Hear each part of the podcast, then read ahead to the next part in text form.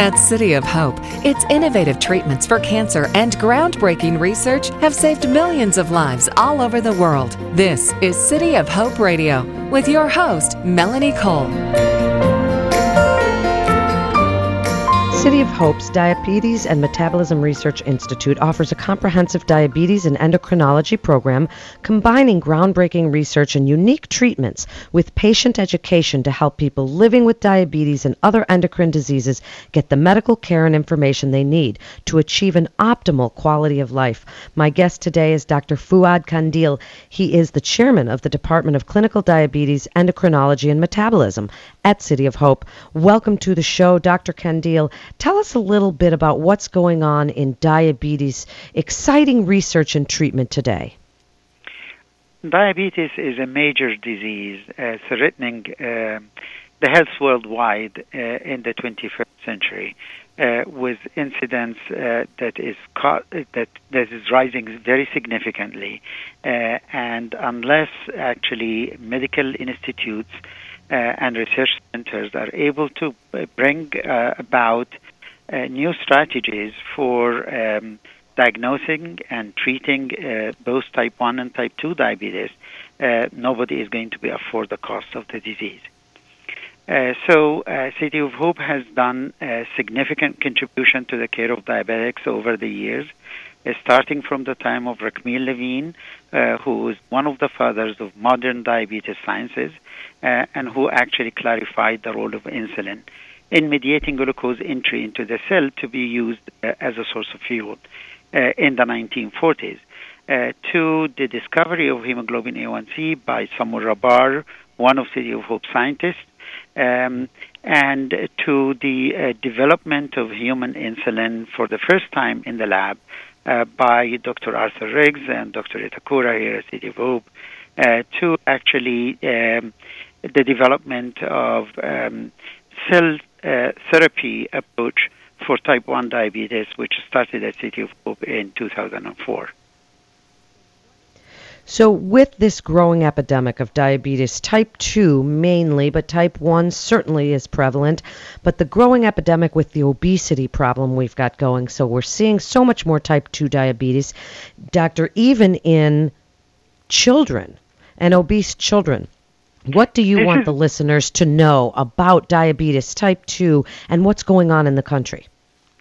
Uh, certainly, type 2 diabetes is exploding, and because of the change in lifestyle of individuals and the adoption of fast food eating uh, and um, uh, so the lack of physical activity and overeating in general, or over caloric intake in general, uh, has led to the explosion of uh, diabetes uh, type 2 also diabetes type is increasing uh, at a significant rates as well.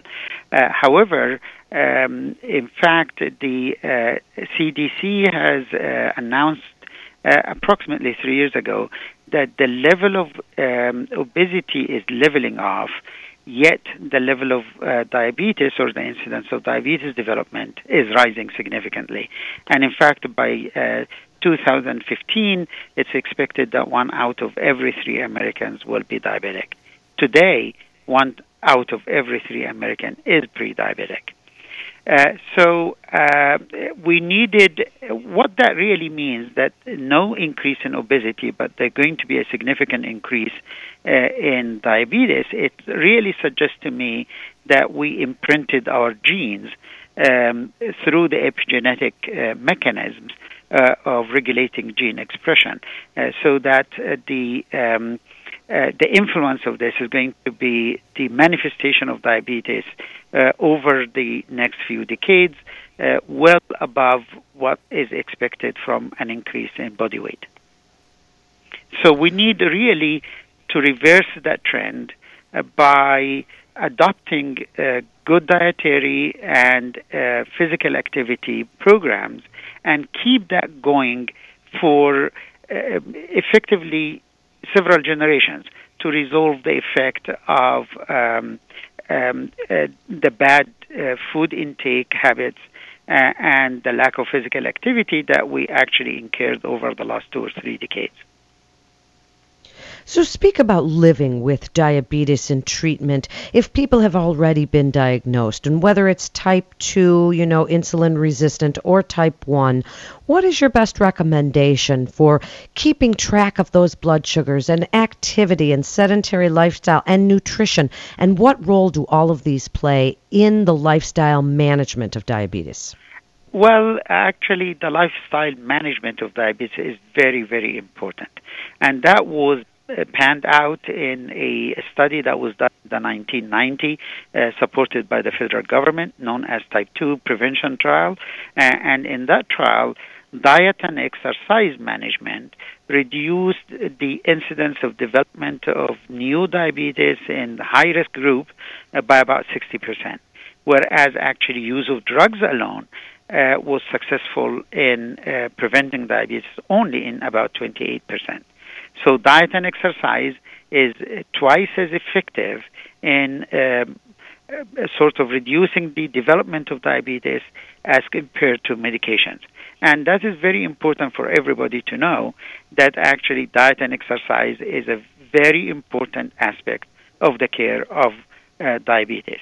Uh, it is important for type 1, uh, for type 2, sorry, and now we are also recognizing how important it is for type 1 because also some type 1 patients do have insulin resistance that could actually be helped with diet and exercise. Wow, that's quite a good statement to make, Dr. Kandeel, is that if you're noticing insulin resistance in type 1, that, that they can benefit from this type of exercise effect. You know, exercise has that insulin like effect. So right. That's pretty huge way to look at it. Now, what do you want people to know about making those changes in their lives to help prevent this? And tell us about what research you're doing there at City of Hope. Certainly. Um, well, with regard to what people should do, is really physical activity, and it's not um, required to be a vigorous physical activity, but uh, you know, uh, fast-paced walking for half an hour a day uh, that can actually influence insulin sensitivity significantly and improve uh, and lower blood glucose by improving insulin action. Uh, so, uh, as as with regard to diet, really adopting a, some changes in the dietary intake by reducing carbohydrate in, intake, uh, uh you know, eating more of vegetables uh, type of uh, food, um, uh, and limiting the saturated fat uh, content in the food uh, would actually significantly improve the metabolic um, makeup of an individual. so I think diet and exercise should be a very important aspect of treating effectively of, of living in every individual, whether they have diabetes or not. But most definitely, they are very important in the management of a diabetic individual. What City of Hope is doing is actually, uh, for type 2, uh, is actually um, uh, uh, developing research to understand the mechanisms of the gene regulation that leads to development of diabetes complications. Uh, that's called metabolic memory. We want to understand how the diet and exercise we do uh, actually imprint our genes or alter the um, the gene expression um, potentially for a generation or two that leads to a higher increase of uh, complications of diabetes. So we have a major program in diabetes um, epigenetics um, to understand the mechanisms of uh, diabetes complications and to develop therapeutic targets where we could actually develop new drugs and interventions uh, to circumvent uh, the development of uh, diabetes complications.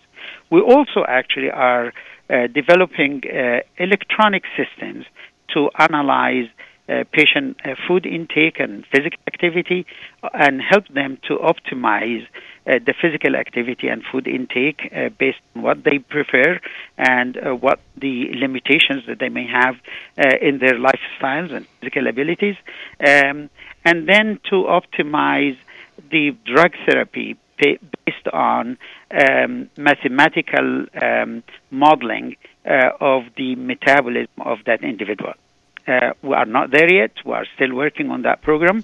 Uh, it probably will go into a clinical trial in about a year or so, uh, and uh, we hope actually, if that's successful, uh, can actually be widely disseminated.